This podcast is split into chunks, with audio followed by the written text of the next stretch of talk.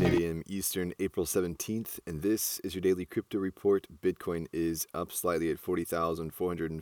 Ethereum is up slightly at $3,048, and Binance Coin is up slightly at $414. Today's episode is brought to you by Watch This. Watch This takes the guesswork out of streaming the best movies and partners with fine artists to put your favorite film posters in a frame on your wall. Buy a fine art print today at watchthiscards.com. The owner of Mercado Bitcoin in Brazil is in plans to launch a quantitative trading service in partnership with Giant Steps. As part of the deal, which will see 2TM launch the service, Giant Steps would hold a minority stake in the service. 2TM owns the over the counter trading firm Mezapro and the equity token platform Clearbook, among others. Coinbase is currently in talks to acquire 2TM.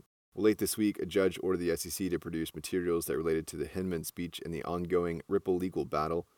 The legal issues date to December 2020 when the SEC filed a suit against Ripple that caused token prices to plummet and alleged that it conducted an unregistered securities offering by selling XRP. Ripple has maintained that XRP is not a security. The judge has ruled for viewing notes and materials, drafts, and deliberations of the speech that the then SEC Director William Hinman gave on why he didn't consider Bitcoin and Ether to be securities. In their decision, the judge said the SEC seeks to have it both ways but the speech was either intended to reflect agency policy or it was not. The SEC will have to produce communications related to the speech. Ripple CEO Brad Garlinghouse said the lawsuit has gone exceedingly well and much better than he could have hoped for when it began 15 months ago.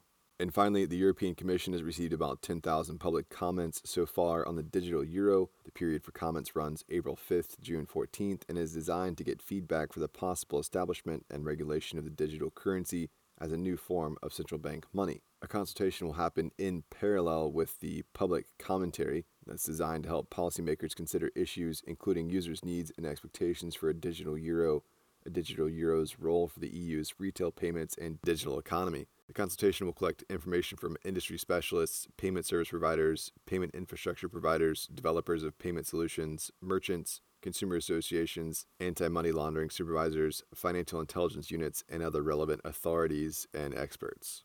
Well, that's all for us today. Visit us at dailycryptoreport.io for sources and links, and listen to us everywhere else you podcast under Daily Crypto Report.